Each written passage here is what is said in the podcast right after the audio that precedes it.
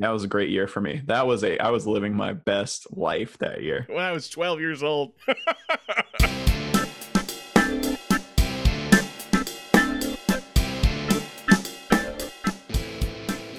Hi, and welcome to the episode of Cinenation. My name is Brandon Sparks. And I'm Thomas Horton. And here on Cinenation, we discuss film genres and the tropes and stories within them.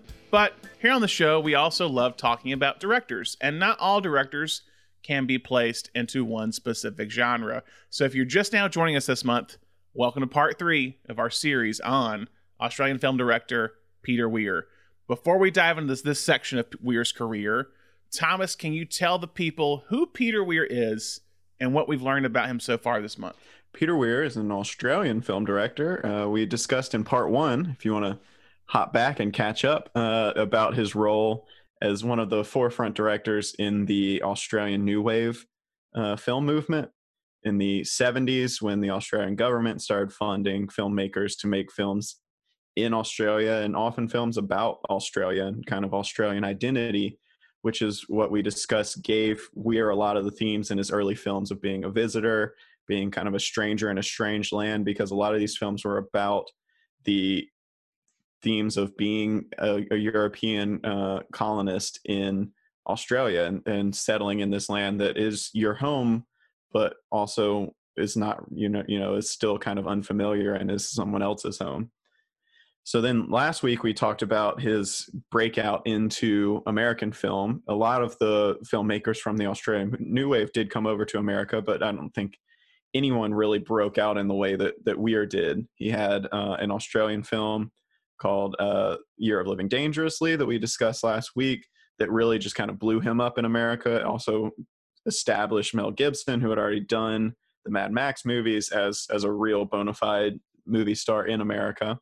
And so then Weir came over and made his next two American films, uh, Witness and Mosquito Coast, both with Harrison Ford, who at that point is top five like biggest stars in America. Oh, absolutely. He's in top five coming off of Raiders, I mean, he's probably in the top two or three with Raiders and uh, Raiders, Temple of Doom, and Star Wars. And it's going to be very apparent in this episode too. But Ford was kind of the beginning of Weir's, uh, I think, track record with actors who were trying to make a pivot in their career in some way. Mm. I mean, you could you can argue that with Gibson as well, coming off of Mad Max, because he's like, I want to prove I'm not just an action star. But he's a little bit younger then. He's not as big. But Ford being so big, like, hey, I'm gonna make two movies back to back with this Australian film director to kind of get me out of the get me more into a mature acting uh, category yeah. Like it's it's a, it's a similar thing that you have with like child actors or whatever. Uh, when they get older or teen actors, can they be adult actors? And in some ways, that happens with franchise movies, especially if you become famous with a franchise. Mm-hmm. Is can I do movies outside of this that aren't franchise films? And Ford tries to does uh, proves this in the mid '80s when he does a, a a, a larger slate of more adult themed films and witness being kind of one of the first ones and the mosquito coast being i like i said before last episode one of the most unique performances from ford and some might say it's one of his best performances. I might even say that because it's just so it's like we talked about last week a very abnormal character for the persona of harrison ford. Yeah you know something? I don't think I brought it up last week, but also fantastic wardrobe. You know, yeah. I don't agree with the yeah. man, but I love his Hawaiian shirts. what else? Oh yeah, I was, I was like, what else was I watching recently? Had a lot of Hawaiian shirts, and it was Summer School with Mark Harmon. Oh yeah, Mark Harmon rocks yeah. some solid shirts. He rocks movie. them very much so. Um, so he does those. He does Witness the Mosquito Coast with Harrison Ford. Peter Weir does, and Mosquito Cut Witness is a big hit, as we talked about last week. Like eight Oscar nominations. It, it it introduces him to the American American audiences, and he was really able to take those Australian kind of themes or ideals that he was using and really transition them well to an American audience. Mm-hmm. And Mosquito Coast, however, was a very different film and did not have the same acclaim as uh, Witness did, and was and was a box office failure. It made fourteen million dollars on a twenty five million dollar budget. I think Harrison Ford said in like 92 that it was the only film that he made that didn't make money. And so Weir kind of has a little bit of a three year break, is what it is after this.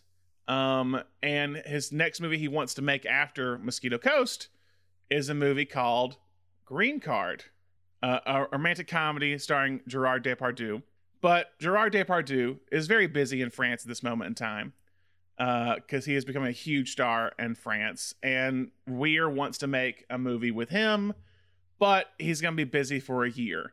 And Weir basically like, well, what am I going to do? And that's when Jeffrey Katzenberg at Disney uh, slash Touchstone Pictures, like, hey, I have this script for this movie that we're making that might be a good fit for you, and that is Dead Poet Society. I'm I'm a little curious about the timeline because I, I did some research and uh-huh.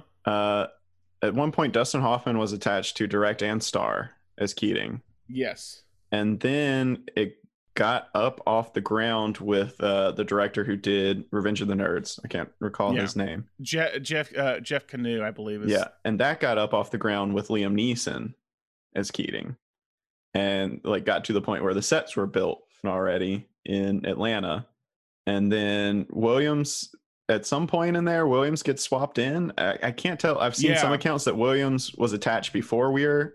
I've seen some accounts that Williams didn't come until after Weir. A lot of different uh, perspectives. It sounds Well, like. I've, I've also seen, interestingly enough, I've seen at one point that Gibson was almost attached before Weir was attached yeah. and also that River Phoenix was almost attached Yeah. before. So it, it could have been a real Weir reunion. It he really had just could have been, done uh, Mosquito Coast with River Phoenix as well. so Gibson was allegedly like offered the role when Kanew was there, but uh, Gibson wanted too much money. Hmm. And I did wonder if Weir was already attached, does Gibson take that role for a lesser paycheck? And I'm not sure. Yeah, I don't know. I've never really, I've always kind of assumed they had a good working relationship, but Yeah. I've never really heard either way. So I was like, I wonder what happens. I also heard a few other names I, I heard tossed around for Keating role, uh, and this is jumping ahead a little bit for for Dead Poets, but a lot of people on this episode, hopefully you've you've heard of Dead Poets or, or have seen it before. Um, but it was so you said Gibson, you said Dustin Hoffman, Tom Hanks apparently is a rumored name I heard Okay. I mean, that's that's right in the middle of his kind of transition coming after To- Big. It's like drama. yeah, Yeah, so I, I'm sure his, that's one of those things. You know, like a couple years ago, you look back at a movie that was made like five years ago, and it's like, oh yeah, Tom Hardy was attached at one point. I feel like that's kind of the same thing. It's like you just had to you had to bring up Hanks at some point. Yeah, and and and Hanks will actually be come back up on the next episode that we do. By the way, uh, with one of Weir's films. Hmm. Um, but so Tom Hanks was rumored. Allegedly, Bill Murray was rumored. I I saw I did see that. That could have been really. I mean, it's it's. I feel like it's uh it's just kind of a repeat of um, what's the camp one? Meatballs. Me- meatballs, Yeah. meatballs, but at boarding school.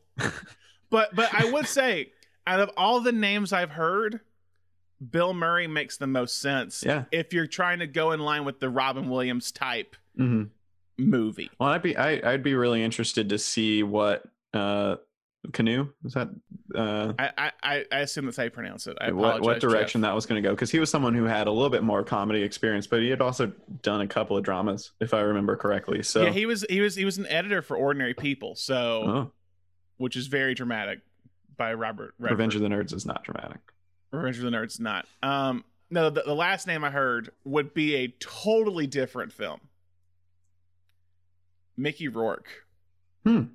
Was a name. Allegedly turned it down because he because Weir wouldn't have a script rewrite that uh, what Rourke wanted. interesting So, but before but, but after all that, Thomas, what is Dead Poet Society about for the people out there? uh, it's a coming of age film about a group of young boys at a boarding school in 1959 uh, who are it's a very strict boarding school it's you know cream of the crop and these boys are the best and they've all got huge futures they're all going to be doctors and lawyers and uh, their a new english professor or teacher is introduced to them uh, mr keating who is younger he's been through that school before he's like 30 years younger than any other teacher there and he's the english professor and he sets out to teach these boys about poetry and art and beauty and ultimately to follow your own heart you know the dangers of conformity uh, which is being forced on on all of these boys and and it's seen through this ensemble of these boys but mostly the story is told between two roommates uh, todd anderson played by uh, played Ethan Hawke. by, Yeah, by Ethan Hawke. You can Uh, say his I, I name. just got I just got caught up in my head. I was like, is it Anderson or Henderson? But it's Anderson, right? uh, it's Anderson. Yeah. Todd and Neil. Um, Neil played by uh, Robert Sean Leonard. Fantastic, crazy cast. Like the Yeah. insanely talented young cast. Uh, also, my personal favorite in name and in actor, Knox Overstreet, uh, played by the fantastic Josh Charles. I'm Yeah. a huge Josh Charles fan. Sports Night was my jam. I need more Josh Charles in the world. Weirdly, I had a I had a, a, a English lit teacher in high school play sports night for us. That was her go to. If things like I need to put something on, we don't have anything planned I hear sports night, which I just find to be a fun pick of probably one of the most outla- not outlandish in it, but like one of the most abnormal picks from a Yeah. teacher. Is feel like it's- it's probably the most, like. It's probably the most kid friendly Sorkin's ever been, at least. yeah, So, yeah. but yeah, Keating, of course, played by Robin Williams. I don't know if I said that, but yeah, yeah, he's Yeah. in there. Yeah, Dead Poets. So this was. When did you come across this film? Because I think this is ki- kind of important for this movie. my sister was, I think, was shown Dead Poets when she was in like high school, and I remember her like coming home, and we had a VHS of it that my like parents had had. But, like we had never, my sister and I had like never messed with it until she was shown it, and I remember her coming home and being like, "You have to watch this movie," and I was probably in like fifth grade, sixth grade, and I was just blown away. Yeah, I I came across in high school. Weirdly, also in another classroom setting. It was it was a drama class. They showed Dead Poet Society. I thought you were going to say English class. Drama class is a weird class to show this movie because it's like, hey, if you don't get the part in this play, yeah, yeah. It was it was what could yeah, happen. it- Yeah, it was it was play production. It was my second semester of drama, so it wasn't intro drama. It was the set, the more advanced yeah. uh version of it. But yeah, I remember because we made jokes of how again this is to date us. People made jokes about the bagpipes playing. Someone's like, "Is that a Korn song they're playing in the in the opening there?" Because out Korn, for those don't know, nu metal, K K O R N. uh, K O R N. Uh, it's I think I can't what what song it like starts off with like bagpipes. I literally, uh, Freak on a Leash is the only Korn song. I, think it's like shoots even- and ladders or something. You got that on me. I just know the one that they go, "Bow, wow, da, bow, wow, ba, da, da." that's, uh, pretty sure that's Freak on a Leash. Yeah, there's like three Korn songs I know. It's Freak on the Leash. They all sound the same. I turned, I, I literally, I turned on the radio the other day and there was a Korn song on and it wasn't Freak on a Leash, but I was like, this, is this Freak on a Leash? anyway but that was the kind of the joke like because we had a guy one of my who was like a punk rock kid uh who was like sounds like Korn and then me being when that was played a year later in like my english class i stole that joke and everyone thought it was hysterical Nice. um anyway um but yeah i saw this uh in in ninth in freshman year high school.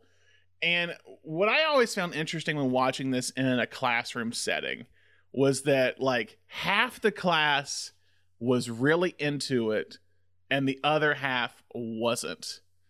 And there was always like a popular group of kids who were the most like i don't want to watch this movie or whatever. But there was always like one or two one or two in that group that somehow became transfixed by the film and would like get upset with the, the their friends for interrupting the movie or whatever You got to think about it in the terms of the movie. You know, not everyone in that class was in the Dead Poet Society. That's You're- true. You're, gonna have that kid that says his poem is uh the cat sat on the mat. You know, you're you're always gonna have that kid in there. he does stand up at the end He though. does I go on gotta desk. I actually Yeah. really like. I, I actually really like that. Like very small arc for him. Yeah. Funny enough, uh, side story with him. Found out he was a student at the actual school they filmed at. They were just like, you want to be in this movie? Come on. He made he made more money than his teacher that year. They said because he got paid for that movie Hell yeah. for his like one line of the cat sound of Matt. But yeah, it, it does. Yeah, you're right. It's that sometimes some people connect to it, some people don't. Especially at that age, like poetry. Why do I care about this? But yeah, so I came I came around it and in freshman year, it hit me in a certain way that as it hit certain people at that age. And looking at it now, it is interesting looking at it in the context of Robin Williams' career for one, but also like the structure of of a coming of age film too. Cuz it's kind of a it's a weirdly eh, cuz like for example, I'll ask you this, who's the main character of this movie? Uh I think it's a it's a two-hander. Uh-huh. It's Neil and Todd, but it's interesting. I sent you uh some deleted scenes today Yeah. and it's about 15 extra minutes of scenes that they shot and it really could have like there's there's some choices they could have made to really like make Keating the main Yeah. character that they they they chose not to.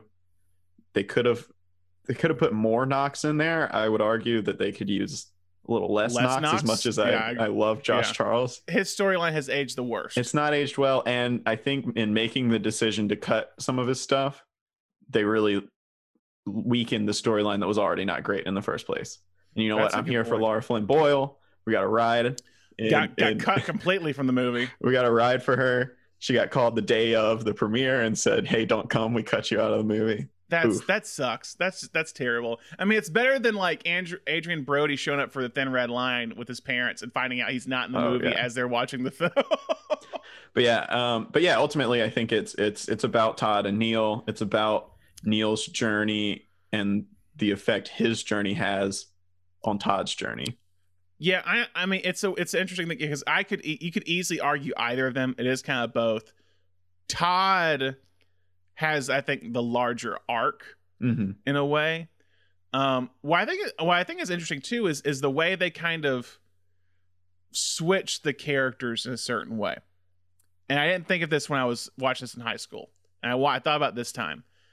And by that I mean, and this we're getting to spoiler territory here for those that haven't seen Dead Poets. So I just want you to be aware of this because there's one big part I got to talk about, and that is Neil's suicide.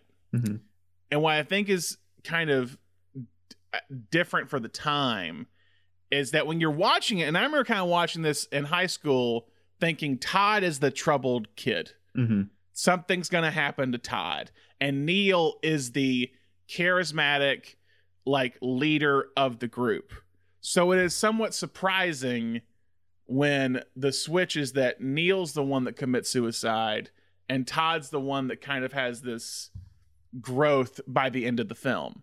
Mhm. And that's not usually the way like you would see in most high school films. Yeah. But it is a more realistic portrayal of you don't really know what's behind closed doors with kids growing up. Yeah, I think it's a it's an excellent observation and and definitely a, a good way to introduce it to people who are watching this at a vulnerable age that it that it can be the people who you know hide it the best that are in the most pain because Neil is kind of the ringleader. He's the most kind of passionate one. He's the most uh he's he's the one who kind of binds the whole group together because he's the the friendliest. He holds these friendships with these people. He's the one who really values Keating.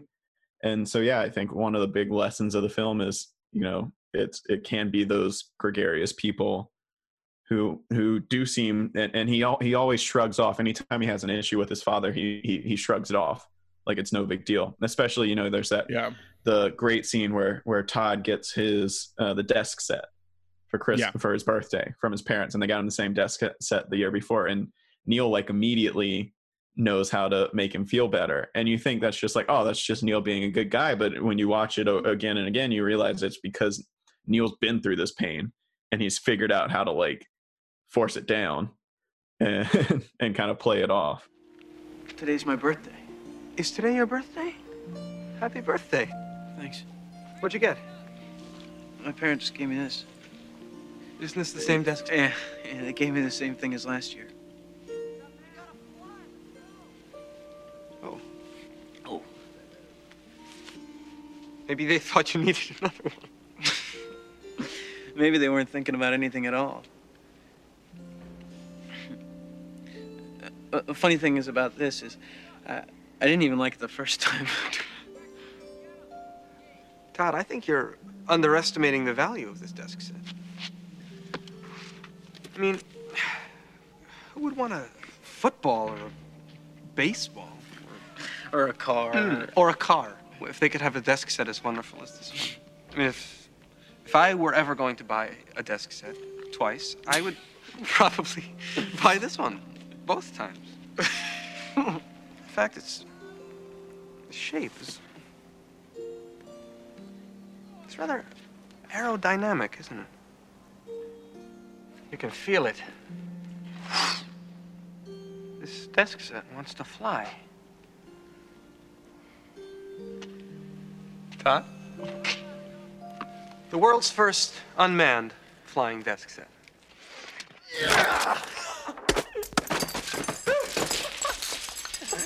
Oh my. Well, I wouldn't worry. You'll get another one next year. going off their friendship, their friendship is uh like I said, it is the key to the movie. And now also to bring it we're into this this kind of discussion, he's dealt with this theme before with friendship with Mhm. Gallipoli. Yeah. And it's kind of similar. I mean, it's it's it's certain it's in a way of how he takes the contrast of the two characters is present in this movie like it was present in the Gallipoli friendship of there's some sort of divide they have either in personality or views. Okay, here's a question too, because Gibson's the big standout of that friendship, the actor wise, those two. Who's the big standout in this friendship? Is it Robert Sean Leonard or is it Ethan Hawke? I think it's Robert Sean Leonard here. Eth- Ethan, uh, well, I don't think they give Ethan Hawke. I mean, he's playing, he's playing quiet, like he's playing shy, and he Yeah, plays yeah. it really well. Uh, and he has some amazing scenes. But I think that's that's kind of the structure of the film, and what the film is supposed to do is make Robert Sean Leonard this just crazy charismatic person, because without that, Todd wouldn't be drawn to him in the way that he is. Um, Yeah. and I and I think Ethan Hawke absolutely kills it in the last third of the movie. The Yeah. scene gets me. The scene in the snow gets me every single time. By the It's- way, one take. One, it's incredible. The- That's when he's amazing. like, yeah. oh man, you know who kills it in that? Charlie. I Yeah, love Charlie. Uh, That guy, I understand, like didn't really act anymore after that. I think he's No. like a, a creative exec now, but he's so good. And the when he like gets down with him and and and and uh, Todd's like, it was his father, and, and Charlie's like, no, no. Oh man, tears. Yeah, yeah. Uh, Gale Hansen. I so I went to a screening of this a few years ago. It was it was it was the last time. Or it was the first time I saw it after Rob Ron Williams passing away, and it was the last time I saw it for this episode too. And I think a lot of the guys were all there. Hmm. Like Leonard and Hawke were not, but I think Gale Hansen was. I think Meeks was there. I think Pitts was there as well. Meeks got by the way, Meeks he got jacked. He was a Yeah. he, he got he was built Yeah. when I saw him at that at that uh, Q and A. Um, but yeah, Gale Hansen as Charlie, even in high school, I'm like, what's this guy doing now? Because like he's the one that er- like there's always there's certain movies in the 80s with like coming of it like uh, of teen films. There's that one like supporting character that somehow is like, got what's that person doing now? And then you go and look like, oh, they did nothing really after this movie. It's just this Yeah. weird kind of era of that. and they could have made that character and this is how i think kind of rich the, the i think it's a little bit the script and i think it's also what weir brings to the film and i can i can Yeah. point to an exact example of this that that they could have made charlie the like cool kid that like doesn't Yeah. care but but Yeah. he does and and i don't know if this is scripted at all or this is something that weir does but i absolutely love uh the scene at neil's funeral is shot it's just a shot d- down the line of the group and they're all singing a hymn during the funeral Mhm. and it's not even charlie's out of focus. He's down towards the end. It's focused on like meeks and pitts but charlie Yeah. is not singing he's the only one who's not singing and he is just like staring straight Into the ahead. distant, yeah, yeah, and it it's it's very it's great. It's it's and i think that's that's probably more weird than it, it could have been in the script. I don't know. But that's that's one of those moments that makes it like oh, okay this he's he's in on this because there's some moments where charlie's kind of goofing around and trying to show off and you're like ah he, he doesn't understand what keating's talking Yeah. about but uh in the end i think he does He does, yeah.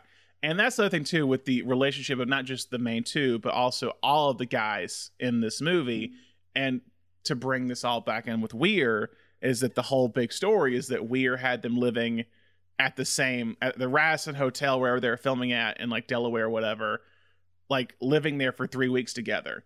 all the kids and Williams as well. It was like all of them like rehearsing every day for the film. And I love hearing Ethan Hawke talk about it nowadays. And he's just like, yeah, like I was young and I just thought, oh, every movie is going to be like this from now on. Mhm. And he's like, yeah, I didn't come across that until I worked really with Linklater years later.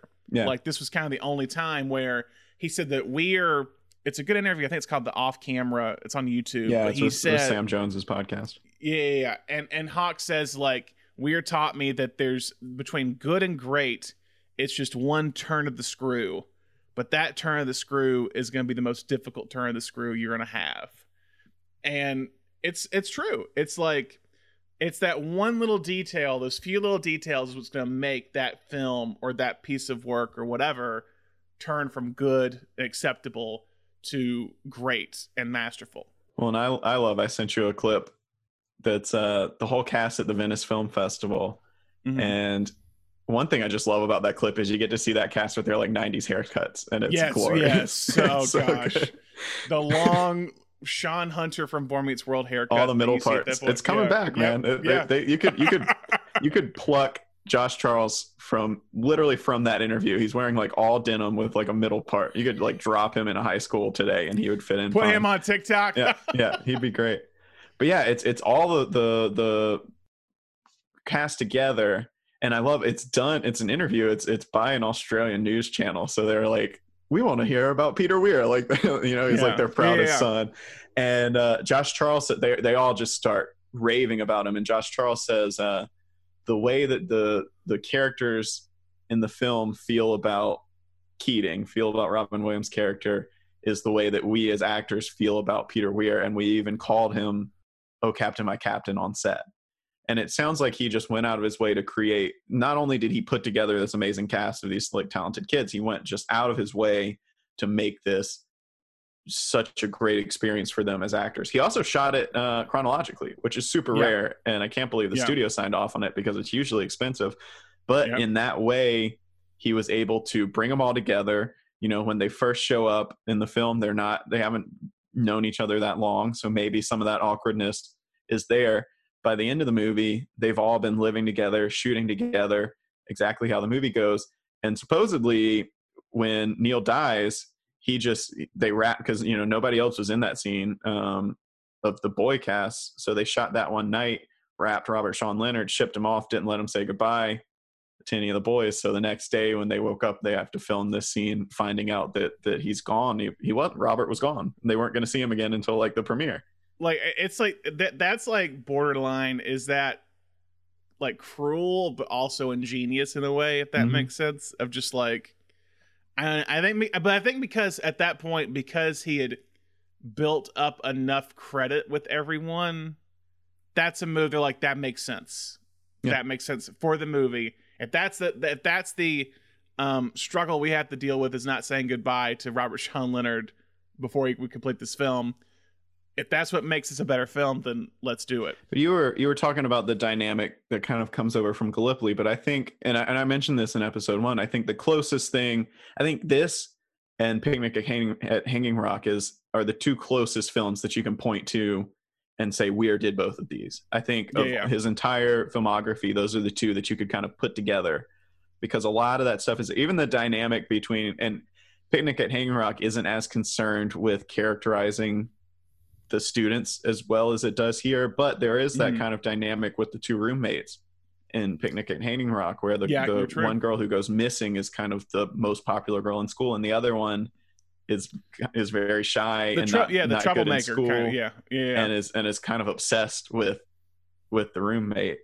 Um, That's true. But, but also stylistically, he brings yeah. a lot of his etherealness that he's we've talked about in literally all of his works that kind of dreamlike state it comes over Mhm. here and it's it's done wonderfully once again And, and I think also a testament to that is the score. yeah The absolutely which we keep we keep bringing up with with Weir's movies, and this is Maurice Maurice Jarre. Uh, I apologize if I butcher your French name. Um, but he he worked. It's I didn't realize this. So he worked with David Lean a lot.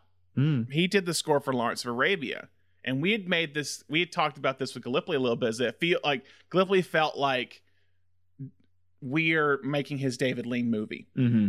And Yeah. so it makes sense that he would work cons- a good bit with Maurice Jarre Yeah, a lot he of did. I know he did Year of Living Dangerously, right? He did Year of Living Dangerously. He did Witness. He did Mosquito Coast, Dead Poet Society, and I think that he did Fearless. So he did a lot with him.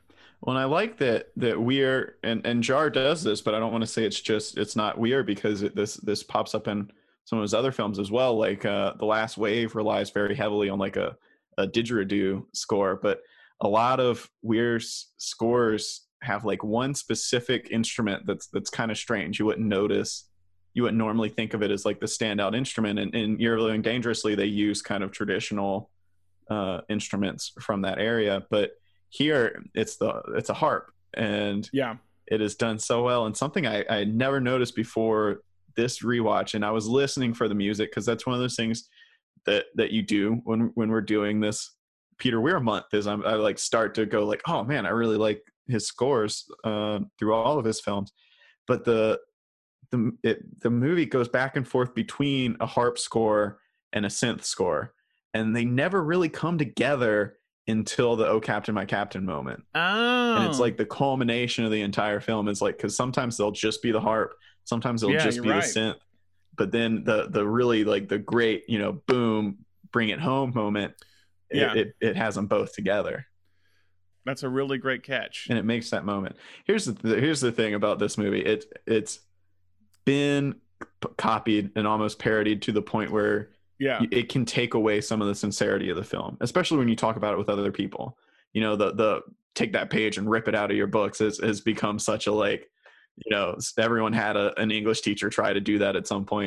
And and to be quite honest, the Saturday Night Live parody was so well done that I can't watch the Yeah. Oh Captain My Captain scene without thinking of it. But Think every it, time I yeah. do come back to it, I'm still like the sincerity is here. I, I still think this is just an incredibly done film. And, and to go I want to dive into Robin Williams here because we haven't really, we haven't really discussed him that much regarding this film. I think it's very important to talk about for the movie and for Weir's career and for Robin's career. Williams at this point had done films before, had been acting for the whole decade. Got did stand up, got big on Mork and Mindy. That's a little bit before our, our time, but I'm aware of it, and I watched it like some of that some of Mork and Mindy and like Happy Days and stuff with him on it growing up. But we kind of became to know him from his movies in the late 80s into the 90s specifically. Mm-hmm. And what I noticed this, what I thought about this time when rewatching it, is how how we see Robin Williams for the rest of his career comes from this movie. Mm-hmm. Like he had done other stuff before, like Good Morning Vietnam is the him doing dramatic and uh and comedic, but it's more of a comedic movie. He's more comedic performance with dramatic moments occasionally in there because it's a lot of him just doing his bits on the radio a lot Yeah. of the time. Uh, that's the stuff that sticks to mind a lot with Good Morning Vietnam. You're not thinking about him going into the classroom and and teaching the students there about English or whatever. It's the radio stuff. Here, however, and I wonder if this is just if this is the script. We talked about this before. This is the script. If this is weird or whatever, but there is a tenderness in Robin Williams in this movie that we never seen before. Yeah, uh, I think he he feels because in some of his other movies he can feel larger than life when he brings that Robin Williams stage persona. Yeah. But Keating feels like a real person who every once in a while likes to do a little shtick, likes to do a Marlon Brando impersonation, but he, he's he's a real person, and he feels fully formed. And that leads me to my favorite moment in the entire movie.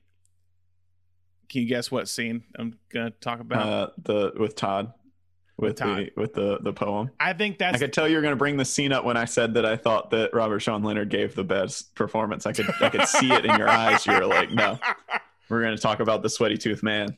Well, well, I, don't- I, I, well, I'll talk about everything. It's, it's, it's the, it's Ethan Hawke is great, but we're the way Weir directs this Mhm. scene Yeah. is amazing because it becomes this dance between Williams and Hawke where they're spinning and spinning, and he's getting him to say the poem. But what what what that scene? Why I say I think it's it captures what I'm trying to say with Williams, and that tenderness. It's the moment when Williams lets go Mm-hmm. and he backs away. And I honestly believe my favorite performance, my favorite moment of, of, of Robin Williams' entire career is that moment right there when he takes a step back, like a parent watching their kid ride a bike for the first time without their help. Mm-hmm. It's this, it's this, his his expression is full of awe and pride and just watching Todd find his true self. And it's Yeah. this it's just the way he like kind of crumbles down and all it's just kind of sits there and watches, I think is amazing. Yeah, that's a fantastic scene, and that's that's one of those that's one of those scenes when you when you watch it and you're like, yes, this is a very strong script, it's a very strong cast, but this is Weir. Yeah. Like n- this wouldn't have all come together without that vision. Like picture doing that scene in just a wide shot. Yeah. It just doesn't work. It doesn't work. It's well, that it doesn't work because that that's the moment that Todd breaks out of his shell, and and the yeah. reason that scene, the reason you go, okay, I understand that this is this poem came out of Todd is because you are getting as disoriented as Todd is. Uh, a yawp. No, not just a yelp. A barbaric yelp. Yawp. Come on, louder. Yawp. Oh, that's a mouse. Come on, louder. Yawp. Oh, good God, boy, yell like a man. There it is. You see, you have a barbarian in you after all. Now, you don't get away that easy. Picture of Uncle Walt up there. What does he remind you of? Don't think. Answer. Go on. A, a, a madman. What kind of madman? Don't think about it. Just answer again. A crazy madman. Oh, you can do better than that. Free up your mind. Use your imagination. Say the first thing that pops into your head, even if it's total gibberish. Go on. go on. A, a sweaty tooth madman. Good God, boy, there's a poet in you after all. There, close your eyes. Close your eyes. Close them. Now, describe what you see.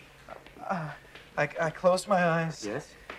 uh, and this image floats beside me. The sweaty tooth madman. A sweaty tooth madman with a stare that pounds my brain. Oh, that's excellent. Now, give him action. Make him do something. His hands reach out and choke me. That's it. Wonderful, wonderful. And all the time he's mumbling. What's he mumbling? Uh, mumbling truth. Yeah, yeah. Truth like like a blanket that always leaves your feet cold. Forget them, forget them. Stay with the blanket. Tell me about that blanket. You, you, you, you, you push it, stretch it, it'll never be enough. You kick at it, beat it, it'll never cover any of us. From the moment we enter crying to, to the moment we leave dying, it'll just cover your face as you wail and cry and scream.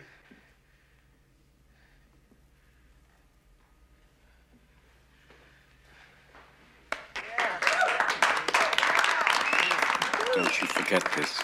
any scene in this movie with Williams, throw a dart at the wall and you'll hit, I think, someone's favorite scene. Yeah. It's the the speech of of what verse will you be? Carpe. That one. Yeah, it's there's so many. And what I think so unique too, or what's so great about this as well, is that Williams has a bigger impact as Keating because he's actually not in the movie that much. Mm-hmm. Like he he he gets nominated for best leading actor, but he's like he's the third person, maybe. You might be able to argue some other people as well. Like I, I think we spend more time with Knox by Knox's self than with Keating by himself. Um, Keating's kind of this. He's the catalyst for them to to try new things and to discover themselves. So we don't always see him alone outside of the characters except his friendship with the Latin teacher with it I think it's very which is great. It's very like subtle and not not a lot in there. Do you did you did you watch the deleted I did I did I did I did. They Do that one scene together. Do you think that scene? I that's the one scene out of the deleted scenes. I was like, I think I really would have liked to have that one in. There's a there's a scene when after after Neil's death, it's a very quick scene where he's having tea with the Latin teacher, and the Latin teacher's like, "Listen, it's not your fault." Yeah. and and you can just see that Keating is like heartbroken. Yeah, I think it's that it's that scene and then it's the scene with uh Neil and Todd reading lines together. Mm-hmm. Those are two scenes I was like I think you could have this might have been good. I, I would have been fine with this movie being eight minutes longer. Yeah, it's at, at a certain point you're like, D- does it matter? Like, is eight minutes gonna? I mean, I mean, I, eight minutes can hurt your film. I'm not gonna say it mm-hmm. doesn't, but I'm saying with this movie specifically, Were they just like, oh yeah, cut this scene, it's slowing it down, or like what like what was the what was the reasoning behind it? But I mean, and and and the choice you can see the conscious choice being made that you don't see it, it- from Neil's suicide. You don't see Keating again until the day he leaves. It, it it kind of really sticks with the boys for that. And and, and I mean, it's yeah, it's a tough. I think that the choice here was to emphasize the anguish that these boys are going through, having lost their friend and now being like forced to turn on their favorite teacher. Yeah, You just signed your expulsion papers, Nuwanda. Cameron, what a snitch. Uh, I want to I want to bring this up now, and this might transition into some other films, but I want to talk about this the Weir because it's. I know I realized it more here, and I started thinking about it as the overall work. Weir has an interesting fascination with death, Hmm. or the possibility of death. Death, death, or the possibility of death play a key, usually play a key role in the majority of his films Mm-hmm. from Dead Poet Society to Fearless. I think Picnic at Hanging Rock specifically Yeah. is the big one. The the mystery of of you know what What happened to these people, with these Yeah. kids or these people? Uh, I think You're Living Dangerously has that with a specific uh, uh, character. I think Last Wave has it as well. Um, Witness a, a death spur like spurs the entire plot.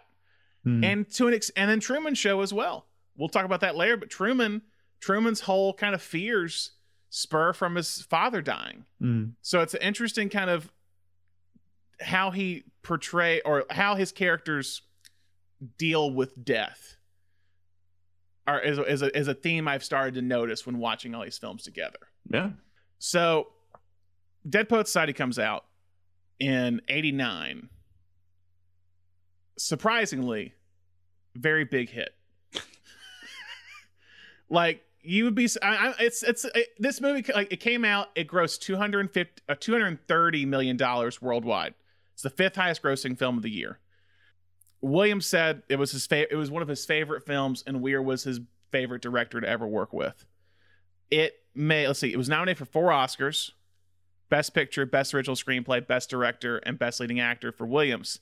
Tom Schulman would win the Oscar for Best Original Screenplay, making it the second time in four years that a Weir film won Best Screenplay at the Oscars. The other one being Witness.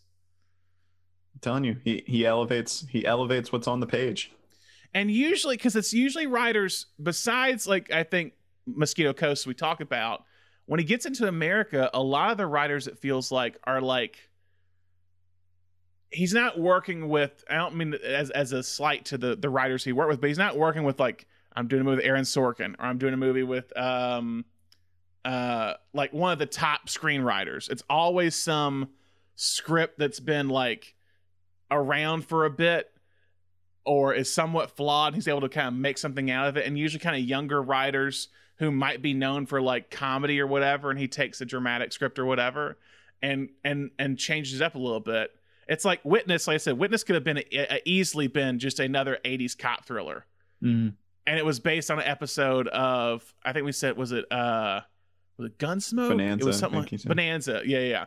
So like it could have been a, just another like cash grab movie with Harrison Ford at that point, but he's able to elevate that script to something else, and he does that here.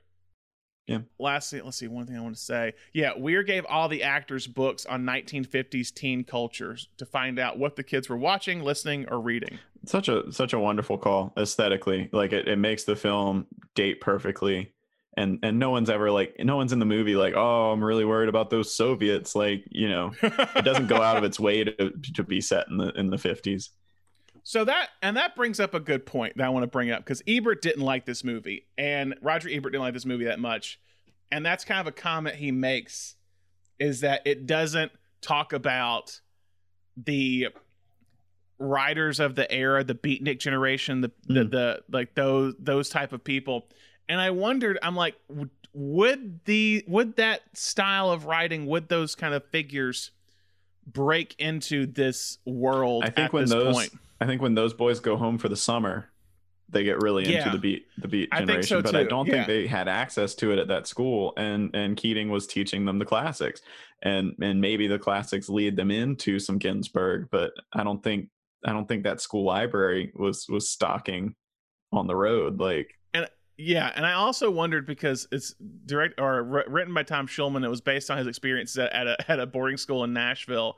And I told my buddy, I was like, "Yeah, the South. I'm not sure if they're really invested in the beatnik generation. I'm Yeah. not sure if Ginsberg was was available to like Southern boarding schools." And so that makes me Yeah, wonder, that's, like, that's just an I- well, and I think that's the the beauty of this this film because that's an entirely different movie where they're sneaking these books in and the faculty is like you can't be studying these books. I think that's what's really simplistic but also beautiful in this movie is that Keating's doing everything according to the book and you can tell, you know, he's teaching Robert Frost and and, Yeah, yeah, and Thoreau and and and he's he's teaching the the curriculum. He's Yeah. just teaching it in a way and he's teaching these things that ordinarily would just go right over these kids' heads.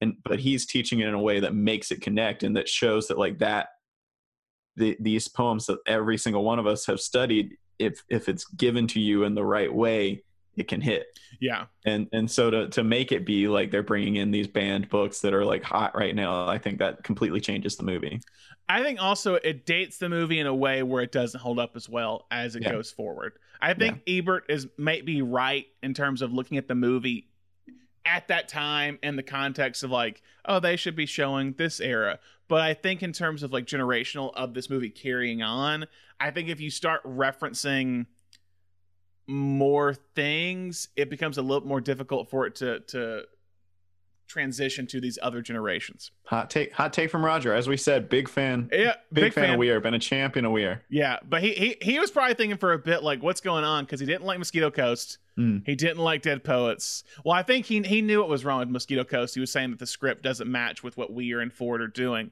Um, but yeah, Dead Poets. I think it, I kind of read it and I go, it sounds like he's like siding with the other teachers in a weird way because he Yeah. was just kind of like saying like, well, they should be talking about the beauty of poetry. Like they're just name dropping stuff. And he brings up a point that is somewhat valid, I believe, when he says if if he was a good teacher, the kids would be in love.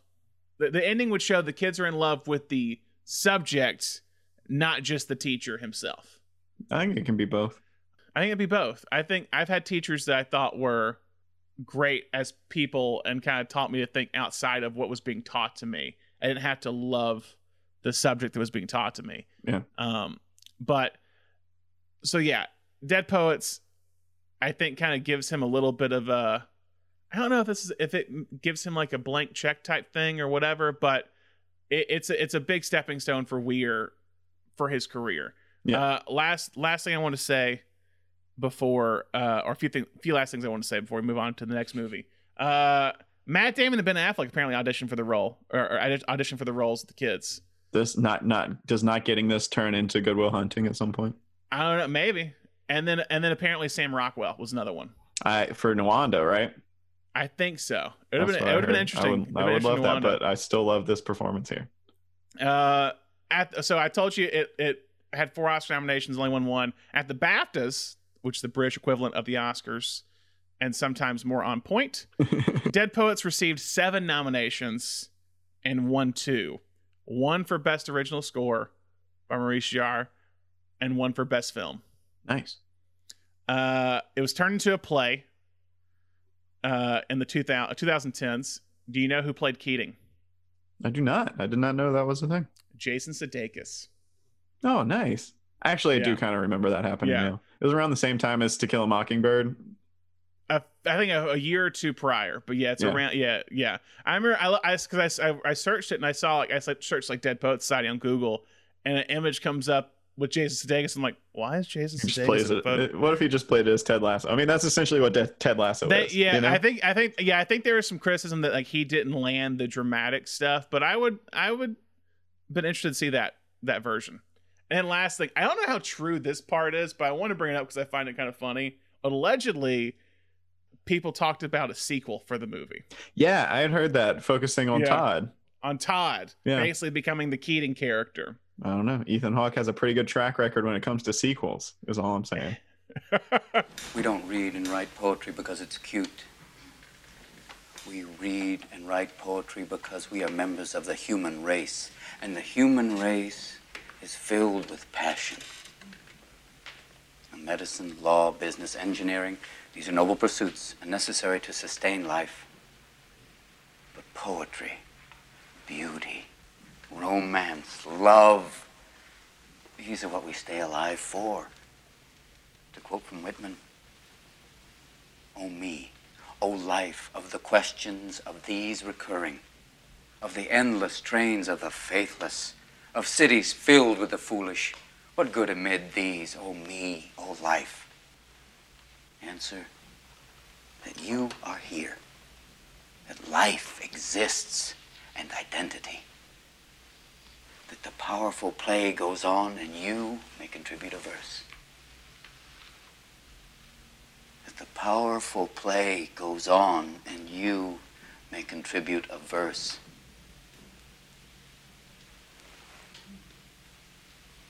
What will your verse be?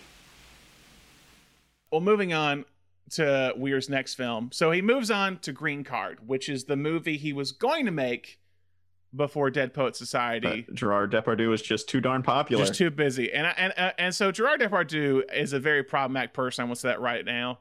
Uh, he's in the news a lot lately. Not a fan of him as a person Nope. at all. At Nope. all. Honestly, not that big of a fan of him as an actor either. But that's just I, I'll, I'll go. I'll go ahead and say this, and this speaks to Peter Weir's craftsmanship in this film. I don't really like Andie MacDowell as a performer either, but I really like this movie. you really do like this movie. I was actually kind of I'm actually kind of surprised how much you like this movie. I really, really it- enjoy this movie, and I find them both really charming in this. And yeah, I, I'm not a Gerard Depardieu person at all. Yeah. Um, but yeah, so Green Card is about a uh, Bronte who is a uh, horticulture horticulturalist. Yes. Is the phrasing, I believe. Uh, she it. likes plants. She works with plants. And um, Gerard Depardieu as what's what's his name? Uh, it is. Oh gosh, was he George? George. George. Yeah. um, who is a Frenchman who's homeless, a homeless French waiter in New York who wants a green card. And Bronte is told that he is a composer. That is Yeah. unclear at the time. Uh, but she's told by a friend she needs to, she wants to become the live in greenskeeper, caretaker for this amazing New York apartment that has a beautiful Yeah. solarium inside the apartment building. And they have mm-hmm.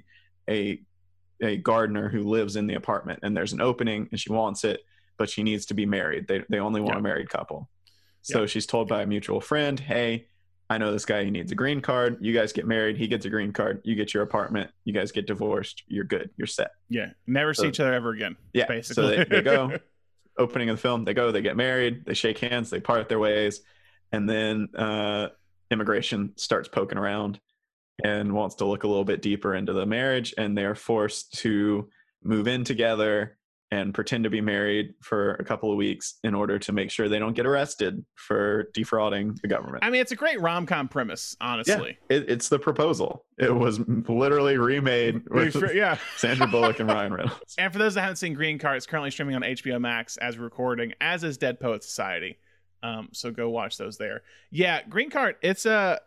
It was one we I watched the first time last year when we were prepping for the first possible Peter Weir episode, and yeah, it's surprising because it's not well received nowadays. It feels like, but it is a solid rom com with Weir's sensibilities throughout it. Yeah, I think Weir Rare takes a rom com and pushes it. There's some moments that are just too beautiful for a rom com. You're like this. you're like, oh, Weir just kicked it into like Weir level. There's one Yeah. specific scene that I think is like transcendent, is incredible, and I've rewatched it several times. I've seen this movie twice now. I watched it last year for the first time.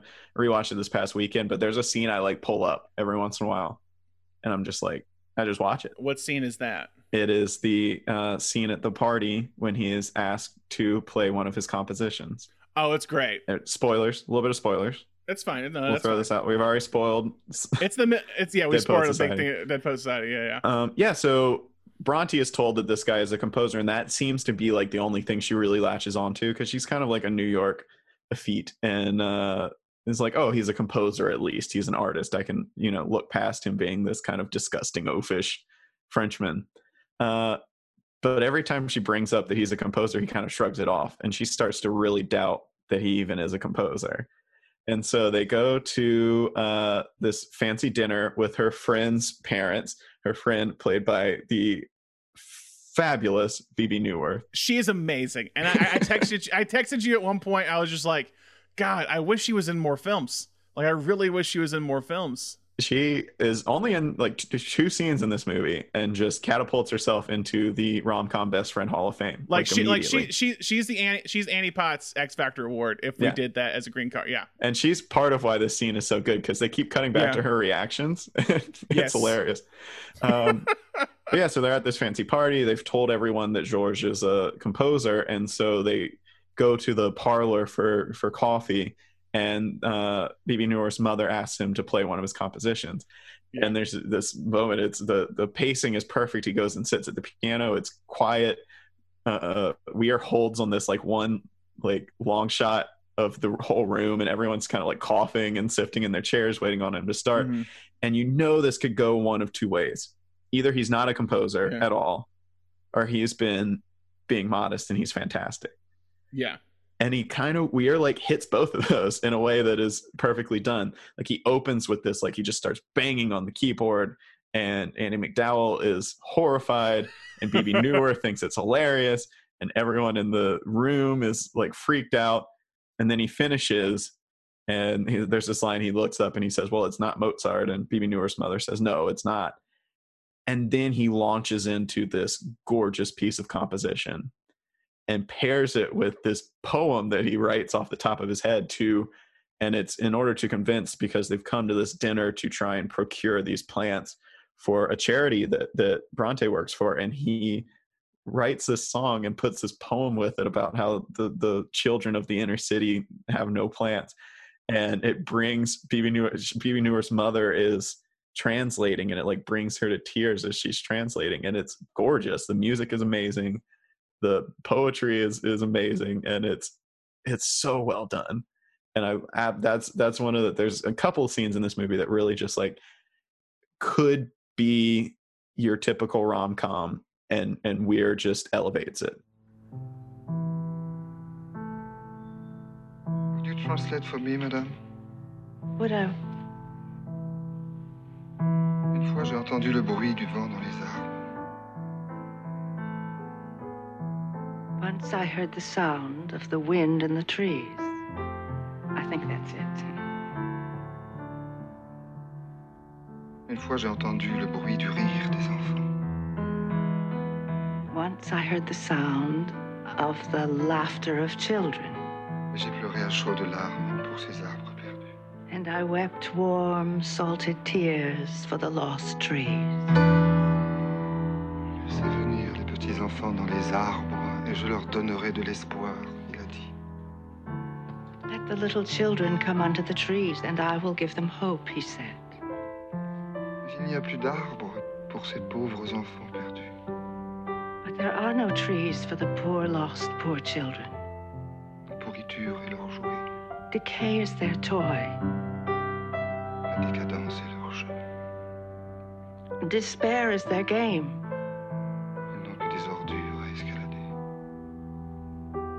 Only chaos to climb.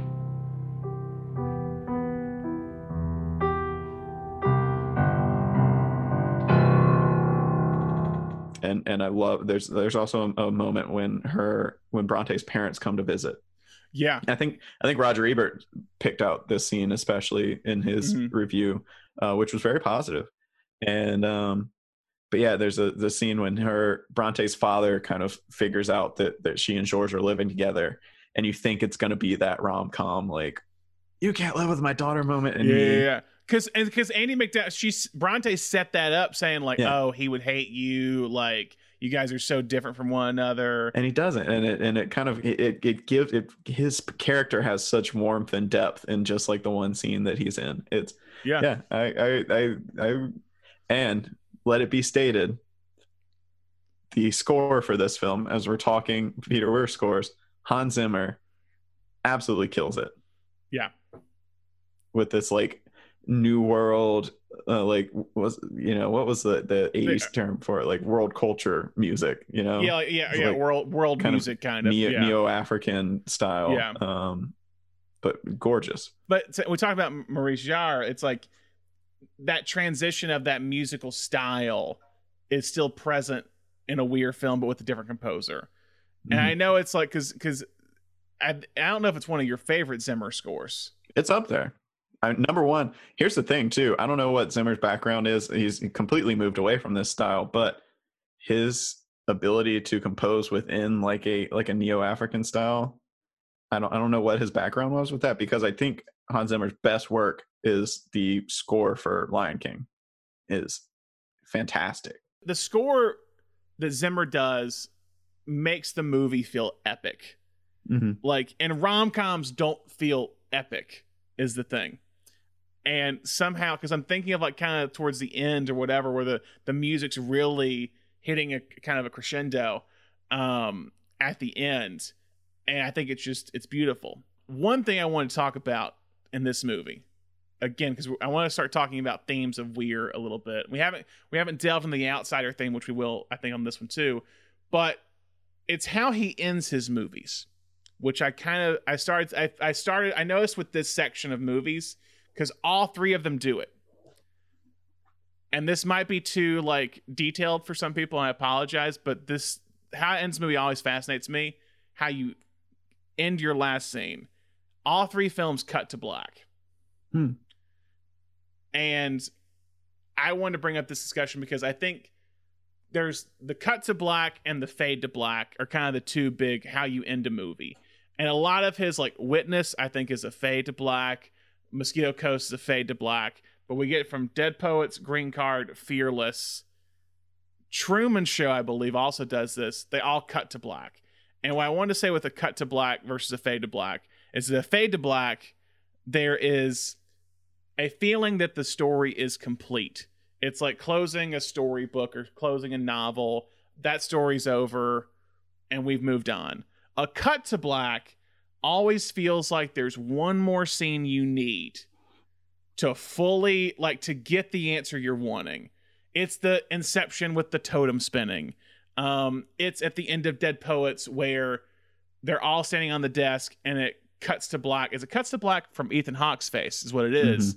But you want like either them to say either either Robin Williams being told to get out of the classroom or they're being said, okay, let's look at getting your job back or whatever. Or Mhm. what there's like one scene you need to get that final moment, that final answer, or that final question. Yeah, or like even are all these kids going to get kicked out for this? that you know? yeah it's like and, and and so with the fade to black it's an awkward kind of ending that doesn't make sense for that thing you're trying to say but a cut to cut to black makes it feel just it's abrupt but in a good way it lets you kind of put your own ending to the movie Yeah. And I love that. I love the the ending to this one too because it's it does the same does a similar thing another another person making this movie might have tacked another scene on the end for like ha- they Yeah. lived happily ever after, but this one's like, eh, that's not it's not really what this is about. and it's kind it kind of leaves you with just an open question of like what's going to happen between these two Yeah, because he, as far as I know, he's still being deported at the end. Yeah. of this. but I want to talk about that because there's a cut to black and a fade to black, and I know some people think it's just kind of arbitrary of like how you end a movie, but that's a very specific thing you should think about. Or there's a fade to white, you know, Mhm. that's the very ambiguous ending. That's why at the end of Titanic, everyone thinks she died or is she dreaming because it fades to white when she's at the end of the end of the movie where she's in the ship with all the people that were on the boat. Like the fade to white makes you like wonder kind of the entire idea of the movie as a whole when a cut to black it's just that specific thing of like that that one an- unanswerable question and the fade to black is this complete story Yeah. sorry i, I just wanted I, I was thinking about that when i watched all three because all three of them cut to black yeah. talking And I love today. I love the endings for all three of these. Yeah, they are. They're great. Because we haven't really talked about his endings. I feel before this episode, and I wonder if from he if like Dead Poet Society is where he really figures out the ending. Does that make sense? Because like all Yeah. the other ones are like fade to black. Here's a complete story, but from Dead Poets on, it's it's different. It's it's this kind of leaves you like leaves you wanting more is what I'm saying. Yeah. What else do you want to say about the green about green card? You know, I think as, as we're continuing to draw parallels with his other stuff, Yeah. he wrote. He didn't write many of his films, but I think Right, there's oh, something yeah. there that he wrote The Plumber, and and he wrote this, which are both Yeah. movies about two people being stuck in an apartment driving each other insane. This You're one is a lot more pleasant than The Plumber, but Yeah. it's there. But it's, But, it's uh, one of the I- only only films he wrote. It's one only, I think it might be the only film he wrote by himself, hmm or one of the only ones. And I got to say, with this one especially, he shoots that apartment gorgeously. Like He you, does. there's some amazing framings in that apartment Yeah. that make it feel so much larger than it than it is. He took some tips from Nora Ephron and Rob Reiner of like, you know what, got to put it in New York. That's a rom com. Gotta And give him a have a crazy apartment that no one in the world could ever yeah, have. the- a great great apartment. Um, yeah, it's I think I think Green Card is the only film he ever solely directed, produced, and wrote. Which is so interesting because it feels kind of outside of the rest of his portfolio. It does, but it still does deals with like the outsider, the visitor, Mhm. because because George is from a different country, he's from France. So it's like they're all still still there, but it's just because of the genre that it is, the rom com, it feels so out of the Weir filmography. As a matter of curiosity, how did you two meet? I'm sure it was very romantic. We. Well, uh, you go ahead. no, you please, We just- You, we sort of crashed into each other. Boom, like that. Goodness. Yes, I was uh, carrying a lot of parcels. And, uh, parcels? Yes, parcels. And, And, and, I picked and them up Anton. and. Don't forget about Anton. Ah, Anton, yes. he was with Anton, George, and I knew yes. him. Yes, he also helped pick up the parcels. Yes, but the point is, darling, is that he introduced us. Oh, that's true, he did. Mm. He did, yes. Anton. And Well. So, um, oh, it was raining. oh, yes, and, uh, we got soaked. I took one of her parcels when I picked up mine. oh, you had parcels too. Ah. Oh, everyone had parcels. So many parcels. Okay, so Thomas, after he finishes Green Card, yeah. he makes a film called Fearless. Yes. Go ahead and tell us what Fearless is about, Thomas. Fearless is um, based on a novel. The screenwriter actually adapted it, was adapting the screenplay at the same time that his novel was getting published. So the movie came out like the same year as the novel. Uh, but it's about a man who has survived a plane crash and is dealing with PTSD in a way that he feels almost invincible. He he feel he feels like he confronted death and now nothing else really matters. Nothing else can really shake him. Um, and he's he is fearless. Uh, and he is eventually it, it starts to really affect his his personal life. He he's doesn't feel like the same person when he's around his wife. By the way, Matt his name is Max. He's played by Jeff Bridges. His wife is played by uh, Isabella Rossellini. Um, and but he is introduced by his therapist, played by John Turturro, to Carla, who is another survivor of the plane crash, played by Rosie Perez. She was nominated for an Academy Award for her performance in this film, where she is she also has PTSD, but like in the exact opposite Yeah. end of the spectrum. She lost her baby son in the crash and just does not see the point of living anymore. Whereas Max is like, life is wonderful. I I survived. I'm gonna live life to the fullest now. You know, none of the things I cared about before really mattered. And she she is literally can't get out of bed and is like starving herself. They're talking about taking her to the hospital. And together they form this bond that kind of helps at least her break out of of of you know what she's feeling and break out of her depression um and but then also he's he's on this journey of like can he even be saved from you know how far gone he is Yeah. Weir is is is reaching for something big in this movie. yeah i, I think i told you because you had not seen this Yeah. before this was I had not seen this before. Correct. this was i, I said this on the first episode but i was shown this um in a film class in undergrad and and this was the movie that made me go like oh peter weir has has something to say and made me Yeah. revisit a lot of the stuff that i had seen before and kind of like Yeah. not even connected the dots that he had done all of them um and i, I think i told you this week it, it's might be his most flawed film at least of his like big budget american stuff Yeah, but i think it is also the closest he ever got to something like truly brilliant yeah. Something transcendent in a way. Yeah. Mm-hmm. Because I'll say this as like some parts of the movie uh, because I wondered like this because it's like over two hours. I'm not I don't like complaining about length, but I, at some point I was like, this is a little little long right now. But because I don't want to spoil this one a little bit, but when it gets to the ending or the last like 15 minutes of the movie, everything that I was thinking about like like the slowness or whatever, the ending makes up for like everything to me. Because the way he directs the ending is pretty uh fantastic. Yeah, it's incredible. and and it's, it's a great cast. I think rosie perez I said- i think you said that it's you think it's rosie perez's best performance. Mhm.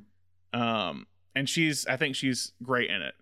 Um the scenes they have the scenes that her and bridges have together are some of the best scenes in the movie also too and this is more i've noticed it with when watching this film and i watched another movie with bridges recently is bridges underrated as an actor One hundred percent. You're talking. You're talking to somebody who loves the Last Picture Show, obsessed with the. Last Picture Show, and this film as well. I I, I saw uh, yesterday doing a little bit of googling that he he he says this is one of his favorite movies that he's done. I could see that. I mean, it's but Bridges. It's it's one of his best performances. I feel too, and it's not.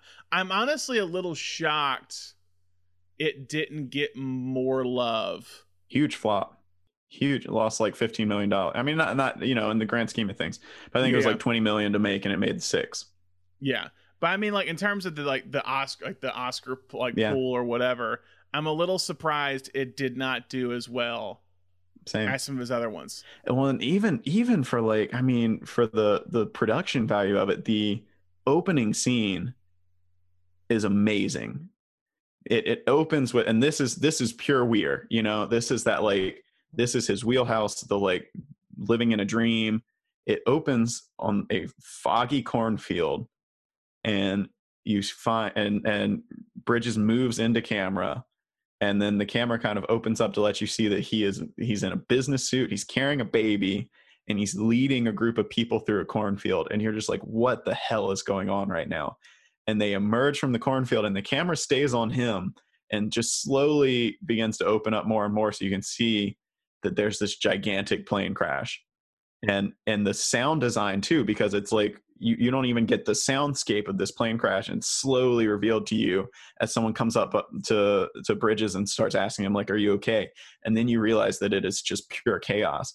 But he gives it this like silence when they're moving through the cornfield that it's it's it's it's very serene and dreamlike until it's like you're like oh this is insane. And it I, I forget i saw like four million i think they spent just on on making that plane crash. Probably, shot yeah. like two weeks on that but uh it's it's wild yeah, the plane crash stuff I think like I said is amazing of what they do. And it's it's it's up there with like some of the better plane crash sequences in movies, like the what what they do. And and weirdly one of the more this sounds crazy says one of the more like touching like scenes like there's one part when like because two people at one point are like on opposite rows the plane crash and they're, or a plane and they're holding hands and when the plane splits you see the hands split and we're like lingers on the hands that are grasping for the other hand. Mhm. it's just a very like just like it's heartbreaking moment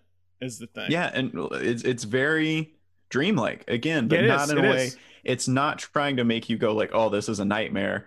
But in in in the same way it does feel sensitive. Like it's not you know it's not a disaster film you know it, it does it at no point feels like you're watching independence day or you know something for the carnage. And um yeah the the the the way they reveal throughout the film is is very well done i think but they because bridges is insisting that it wasn't that bad. Yeah. You know i lived through it. It wasn't that bad. His lawyer played by Tom Hulce love love a love a Tom Hulce appearance you know yeah, yeah. um keeps telling him like you need to play up your trauma so we can get a better settlement and, and bridges is like eh, it wasn't that bad but Yeah. you keep getting these flashbacks that throughout the film you you get more and more Yeah. information about his memory and that reveal that more and more that it was very traumatic and um it's ultimately kind of the the sequence when you really get the full picture of it is set to it's not a, not a score it's set to a, a, a piece of composition um, by a composer named Gorecki. It's called the Symphony of Sorrowful Songs.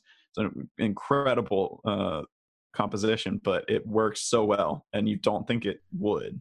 Yeah, and it's it's uh going off of the how it reveals information because you're you're really left wondering kind of who Jeff Bridges is, who Max Mhm. is. Cause everyone keeps saying, "Oh, like you calmed me on the on the plane," and he's just like, "I'm go, I'm okay. No, it was no big deal. Like I don't remember that at all." Because that w- it starts off oddly when like when he's when the plane crash happens and he's kind of cur- he has the baby, but he's also like has the kid in his own in his hand, and when the he has to let go of the kid, it's like, "No, I want to go with you." He goes, "No, no, no, I have to go find the mother for the baby," and that kid becomes almost obsessed mm-hmm. with Max in a way because he comes back into the play a little bit later when they go and visit him and like thank him for his what he did to save him and it's just and it's like there's a lot of religious parallels Yeah, in this movie yeah. He's got this. He's got this messiah complex now, whereas Rosie Perez is like dealing with her own crisis Yeah. of faith because she's devoutly Catholic. Um, yeah, there's this. There's this great line of dialogue when um, when Br- the first after the first time they've met, they've kind of gone on a walk, and and when when Max drops Carla back off, he says, "Would you like to go out for a, a ride with me one day?" And she's like, Mhm. "I can't even get in a car right now." Max says, "You'll be safe with me. I wasn't hurt in the plane crash. Nothing can hurt me." And she's like, "Oh, so you're telling me because they just had this long talk about faith and the church." Carla's like, "Oh, you're telling me there's no Jesus, but there's you." And he's like, "Yeah, well because he had i think that one like little kind of detail is when bridges is in the hotel at the beginning. He goes to the hotel. Talking about sound as i noticed this time of when he's like walking down this dark hotel like uh, uh, hallway it almost sounds like he's in a plane weirdly. It's very subtle and it's not like it's not like overbearing. It just feel like something sounds a little off when he's walking through the hallway. But he looks in the mirror and he has like a cut a long cut on his uh like uh across his stomach or on like, across his ribs or whatever. And it was basically it was like it was the same cut that like jesus has on the cross is what it oh, is. from the spear, yeah." the spear. Yeah. Because that's what that's the only thing he has on his body after a plane crash. Mm. and so that's the whole like jesus messiah type thing coming into it. Um yeah but again i want to circle back with bridges because i, I say underrated. Is that i watched him in uh thunderbolt and lightfoot that he Mhm. did with clint eastwood and i just think bridges i think sometimes because he's so well known for like playing the dude in the big lebowski um is that we forget all these other just electric and complex and fantastic performances that he's done Yeah. throughout the years. Well, I think Um, that I think the dude is a great comparison piece, like to show A little how bit, easily no. these these two characters that are like, hey, nothing really matters. I'm just gonna go with the flow and do my own thing, and how different Max and the dude are, and you know, not not very far apart. I mean, how many years apart was that? Like two or three five years? year five, Five years, years apart. apart? Yeah. Yeah. But he's but he's like at one point I think he's wearing like a he's wearing like a robe a lot of the times in the movie too, like a long kind of jacket looks like a robe. Mhm. Yeah, almost like the dude. kind of like a trench coat. Yeah, and no, I, th- I said I think he's fantastic in it. I think it's just it's just a very yeah. You, you this one he they the the script doesn't like I said it, it makes you really work if that makes sense. Of, yeah, something of, like, something that's going on. I've I've watched it a few times now, and I think it's almost frustrating how inconsistent Max's character is, but Yeah, that puts you in that that's what everyone else you know that's what his wife Feels feels, like. like. dealing with Yeah. him uh, that's what his therapist feels like you know? No one can pin exactly what's going on with max because he was this person who was like apparently very nervous didn't like flying beforehand and now he comes back and he's like i survived. Nothing matters. My rela- my my marriage doesn't matter. There's that moment where where he's like says to it's so weaponized too. He says to isabella rose rosaline he's like i'm not afraid to end our marriage. And he just says it so coldly and and it's a great moment too because she says it back she's like i'm not afraid either and when he leaves the room she like almost collapses against the wall like you can tell how much it takes out of her to deal with him Give me this. Give me this. This is garbage. What are you Mr. Garvey. doing? Go back to the table and finish. Max, I want you to calm down. I'm perfectly calm. Listen to me. I'm throwing this out. When you die, you don't get another life. Max, I don't know what you're It's talking Do you not, about. understand it's not real dying. It's only pretend. I know what dead bodies look like. Why don't you just shut up? Jonah. Shut Garbage. up! Jonah. Max, give him a break. He's a little boy. Yeah, and if it was up to you, he'd stay that way. Dad, I don't know I what don't that care means. I about just know I don't stupid want him to be game. cruel It to means him. I don't want him to grow up to be a frightened child in a man's body. He's just fine, Max. It's you who is in trouble. Now give the game back, or keep on going, but right out of our lives. Our son is innocent, Max. Do you want to mm. crash our marriage? Okay. But don't hurt our son. I'm not scared to end our marriage. Neither am I. No, keep on going. Good. So what what makes this movie a little flawed to you? it's tough it's a it's a tough watch and and i'm not saying that in a way that i'm like you know people don't get it. Like you know, like oh i enjoy watching this. Um it's yeah it's it's not i love i love the film and i i every time i come back to it i, d- I discover something new but it's not something i want to come back to you know every year. I've probably seen it four or five times maybe five times.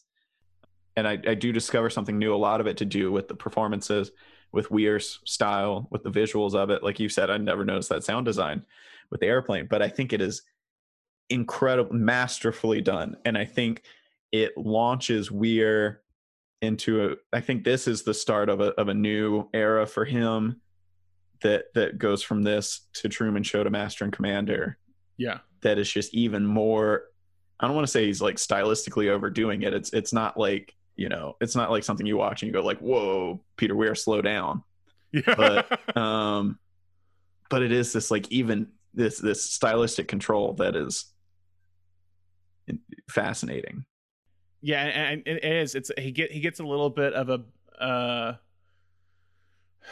larger canvas to work with, I guess you could say. Weirdly, this film, for the most part, didn't feel as epic at first in the movie. Like, Mhm. The opening, yes, but as it goes on, it's very like just small scenes a lot of the time, just like two people or whatever, and then it opens back up by the end of it. well you know a lot of screenwriters will tell you if you can make if you can write a great first scene and a great last scene Doesn't matter. you're, you're on the right track and i think this movie like that that is and and you know i think since a lot of people haven't seen this film we don't want to spoil the end too much Yeah. but yeah. this is one of those movies and and the the cut to black absolutely helps with this but like this is one of those movies that that the last scene ends and you, you're impacted like whether or not you enjoyed the rest of the ride the rest of the journey of this movie that last scene is going to hit you i guarantee it Yeah, it's it, it does, and that's what did for me. That's why I was just like, I'm not fully. I mean, I, I wasn't. I was bought into it, but I wasn't loving it as much as I thought I would as I was going through it. But the ending convinced me and made everything kind of make sense Mhm. by the end. Um, but no, I think it's it's I, I do under because I think you, a lot of people have said to me like it's his most one of his more underrated movies. That's usually every time that anyone describes this movie to me, that's how I describe it. Yeah, but it's one of those things I like I and and and what I told you is what I tell a lot of people like it's very flawed. Like it's not one of those movies that I want to build up expectations too much. I don't want to say it's brilliant. I don't want to say it's his best work. But it is something that really stands out to me, especially someone who's really interested in his his voice and his style. Mhm. I think it's it's one of his most interesting pieces for sure. I wondered I wondered what this would be like if this came out like today. Like there's something about that like there's a few of Weir's films as we've seen before they've uh Mosquito Coast is getting a TV remake soon. Um Picnic at Hanging Rock Guy TV remake. Uh what else was there that got or, or there was uh Gallipoli Guy TV remake I believe as well. And there's a lot of films that he's made where I wondered could that transition to the modern audience? Like, could you?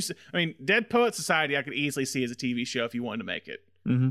If you really wanted to do something like that. And Fearless, I don't know if it could be a TV show, but you've kind of seen these TV shows of like the, uh, like plane crash happens or people disappear and reappear. There's something that's kind of like there in the DNA of it.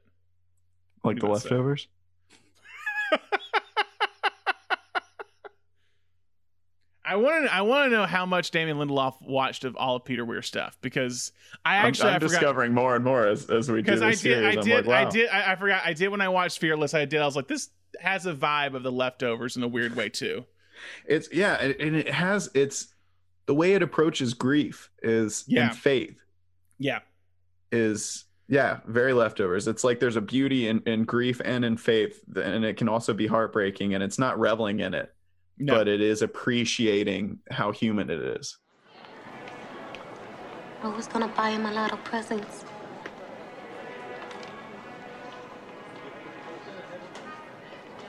Well, let's do it. Let's buy him. What did he like? Hmm? How about a sword? My son used to love swords. He still does, but he's too old to admit it. What? What would your son like? Does he play with Legos? No, he's too young for that. Bristle blocks. Does he have those? They're great. Little babies can use them, and older kids You like to like them for buy a years. present for Bubble? Bubble. Now, is that really his name? It's Leonardo. I, I called him Bubble. I can't buy presents for him. That's sick. Why? Because he's dead. Of course, Bubble is Not dead. serious. You, you wouldn't do this to me. What, You're gonna buy presents for your dead father? My father. I never bought him anything. I'm sorry. I didn't mean it. I mean, I just don't think that is a good idea. I made him something in school. Carved his name in wood, you know, made a little, those little uh, name plates that you put on your desk. I was 13 when he died and never had a chance to buy him a real present. Let's do it. Let's buy presents for the dead. It might be like in the middle of my ranking of Peter Weir by the end of this, but with Peter Weir, as we've said, is that like just because in the middle doesn't mean it's not a great film. Mm-hmm. Because a lot of these, I think, could be higher up if it was someone else ranking it. It's all perspective. You know, something else that we we talked about in in his first in the first episode that really comes into play here is his his use of um slow motion. Yeah, He play he plays with slow motion a lot in this one, and in scenes where. And, and and he talked about with Picnic at Hanging Rock that he liked to play with slow motion when you don't even realize it, and he does it here in a couple of scenes where he'll like slow it down in the middle of the scene, and you don't really necessarily notice that it is. you're right. That's true. Because I think even some of the opening stuff is in slow mo, right? Am I am I Mhm. wrong with that? Yeah. No, The absolutely. opening scene. Uh, and I do love the kind of little the the little uh it sets you up that you're gonna have to work in this movie is the beginning bridges has the baby. He has the baby he's coming out. And then you see rosie perez come out of hmm. the airplane yelling my baby my baby's in there. And you're thinking oh bridges has the baby. We're all good. And then it's revealed it was someone else's baby and you're like wait who was that other woman? And so you're mm-hmm. left for a lot of the movie wondering who that other person was like that's that's how i felt because i'm Mhm. expecting uh, oh she's looking for a baby she's over there and he walks over and it's rosie perez and it's just a different person completely and you're like wait what just happened what is this movie kind of going for Mm-hmm. in a good way but like, i just was like this is an interesting kind of choice here because it sets you up that like not everything's going to be as it seems in this film Mhm. anything else you want to talk about on fearless No, I, I, if if you've been following along with us on this journey and you haven't seen this one yet, definitely check it out. I think, especially if if you, like I said, it was the film that made me appreciate Weir's voice, and if you have an appreciation for his voice and you come into this film, I think you I think it's going to be a very interesting experience for you. Yeah, it's the harder film to get. It's not streaming anywhere except you can rent it on Amazon, Apple TV, Google Play, YouTube. It's also just hard when you Google it. The Jet Li is fearless. Just Oh, keeps yeah. popping up. It's, It does. It does. Fearless 1993, guys. So go check it out. So Thomas, in this section, these three movies, what what what have we learned? What have we learned in this section? Like, what did you learn, or what did you kind of gather? I think this is where Weir really demonstrates he can work in any scale. Yeah. These are three movies that are very different in scale in all three of them. And and once again, uh, we keep talking about these th- the outsider, Yep. the theme of, of feeling out of place permeates all of this. Obviously, coming of age movie, you're a teenage boy, you feel like you're out of place 100%. Um, but but with Bronte and George in Green Card, it, it really shows that both of them feel kind of ostracized. Bronte is this person living in New York who is all about plants and gardening Yeah. and has this one little oasis in her apartment building. But other than that, you know, is is kind of stuck in this this urban, uh, you know, surrounded by buildings. And and George, who like doesn't really know what he wants, or he just knows he wants to be in America, but doesn't even really fit in there. Yeah. And then of course, you know, Carla and Max, Mm-hmm. which is is I think you know going back to kind of appreciating what we Weir's going for this the way that he these two characters are brought together and they're both going through the same thing but in such different ways. And they both feel as as Max keeps putting it invisible he keeps saying we're invisible we're ghosts. We died in that plane crash and no one can see us anymore. Absolutely drives home this this like being an outsider feeling like you don't belong. Just it's all there. And and i just i, I love that that we're reading this all as one big text just makes it even more clear. Yeah, and it's and it's, it's on very different canvases, different size of films, different genres. Again, is that you look at coming of age, then you look at rom com, and then you look at like, I mean, not really disaster, but it's it's like kind of a disaster film, but not, but also this kind of like psychological type thing. Like it's a, it's a movie about grief, just a straight drama. You talk about grief, like even Dead Poet Society has a little bit of that Mhm. of like how to deal with grief, at least the latter half of the movie. Um, one thing I want to bring up, I didn't want to bring it up at. It's not as big of a theme as The Outsider, but I noticed it in Dead Poets because it's a it's a repeat scene a little bit from Witness. Is the use of music, and I don't mean score, I mean like pop music. In Dead Poet Society, you have two kids, Meeks and I think Pitts, are trying to fix the radio to get music, right? mm-hmm. Something that Harrison Ford does in Witness when he's trying to fix the car to get music. yeah Um, you have George constantly humming music throughout Green Card.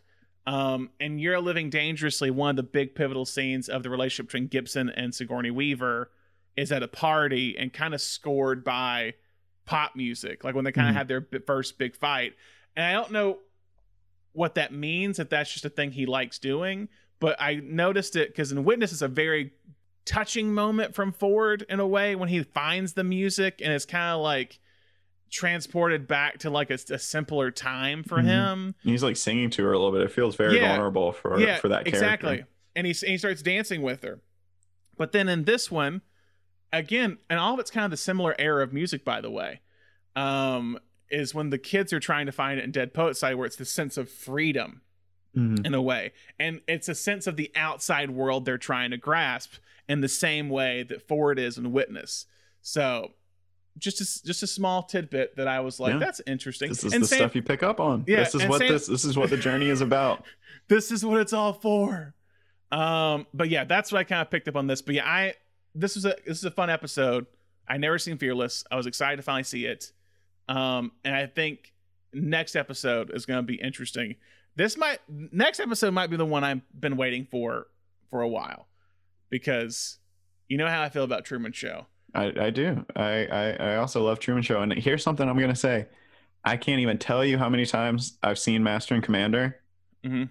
but I have not revisited Master and Commander since gaining my like true appreciation for Weir. So, very, I'm, I'm actually very excited for that. Well, I'll, just say this now. I've actually never seen Master and Commander. so Wow, that's one of those. I think I, I think I wore I think I wore out the VHS tape. I don't know Yeah. why. I mean, I do know why. I was I was obsessed with like, you know, I was obsessed with pirates, and this it's not a pirate movie, but it's a naval battle it came movie. out the same. It came out the same year as Pirates of the Caribbean, I believe, or like that was right a around the great same year for time. me. That was Yeah. a I was living my best life that year. when I was 12 years old. But that was one of those movies. I took it everywhere. I would take it over to friends' houses and I would put it on, and they'd be like, "Why are you making me watch this?" And I'd be like, no, "It's amazing." It's it's one of those ones that like I'm kind of embarrassed to say that I haven't seen because everyone's like, "You haven't seen Master and Commander?" I'm like, "No, I'm gonna get to it. Don't worry." And I gotta say, I'm very excited to come back to it in a post WandaVision world because I love Paul Bettany, and I just feel I, I, I I just had I had a I know this is completely off topic. I had such a blast watching Paul Bettany just have a have a good time in WandaVision for for six eight weeks, however eight weeks, yeah. Yeah, we'll But- talk about him. We'll talk about him more with Master Command. But yeah, I'm excited for it. Um, this has been a fun week. So guys, that's it. If you haven't already, guys, make sure you write us a review on Cination Podcast and Al Podcast, wherever you get your podcast. Uh, we like hearing what you guys have to say. Uh, we actually have a new review that came in this past week. I'm gonna read it to you guys. They said on that podcast, this podcast feels a bit more like sitting in a film class that you opted in for because you wanted to learn more about films, film style, genres, directors, actors. Uh, informative, cool, and easy to digest. I love the little random tidbits in them, and you definitely do learn, so it's educational. I personally don't plan on sitting there and doing all the research on older films and what have you, so listening to this podcast is a great way to really get your film fix. It's not just focused on older films, but a great variety. Well done. Five stars. Thank you. Thank you.